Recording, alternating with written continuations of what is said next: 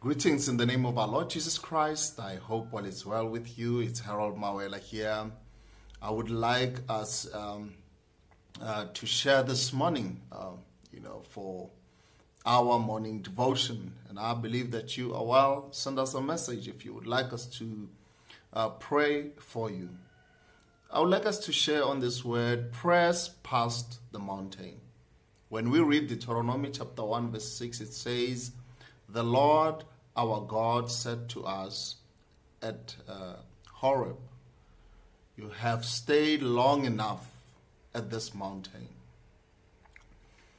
Have you been facing a mountain for so long that you feel like, um, you know, you're just stuck there?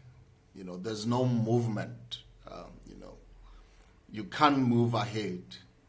Maybe at one time you knew you would break um, on that addiction. Maybe you knew that you would beat um, that sickness you've been struggling with for so long. You knew uh, maybe that you would get married, but you're still stuck. You know, you know, you knew that um, you wanted to go ahead, but you can't, and you've been stuck through disappointments. You know, things did not happen the way you thought. Today, God is saying to you that, uh, uh, you know, it's time to move on. He's saying what he has said to the Israelites. He's saying you have dwelt enough on that mountain. It's time to move forward. God has new levels in front of you. God has got new opportunities in front of you. New relationships in front of you, promotions and breakthroughs in front of you. But you've got to stir up your fire. You've got to get a vision of victory.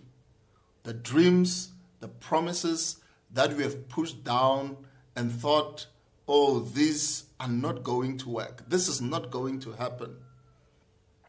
I'm now too old, you know.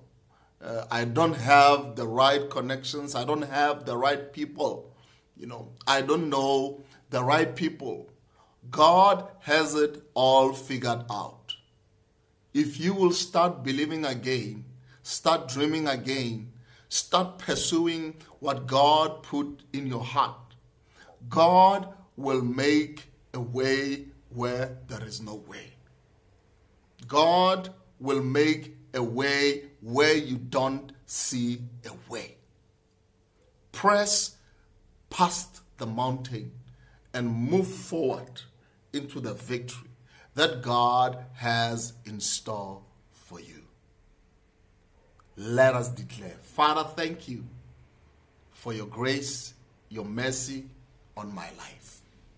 Thank you for empowering me to overcome every obstacle and press past every mountain.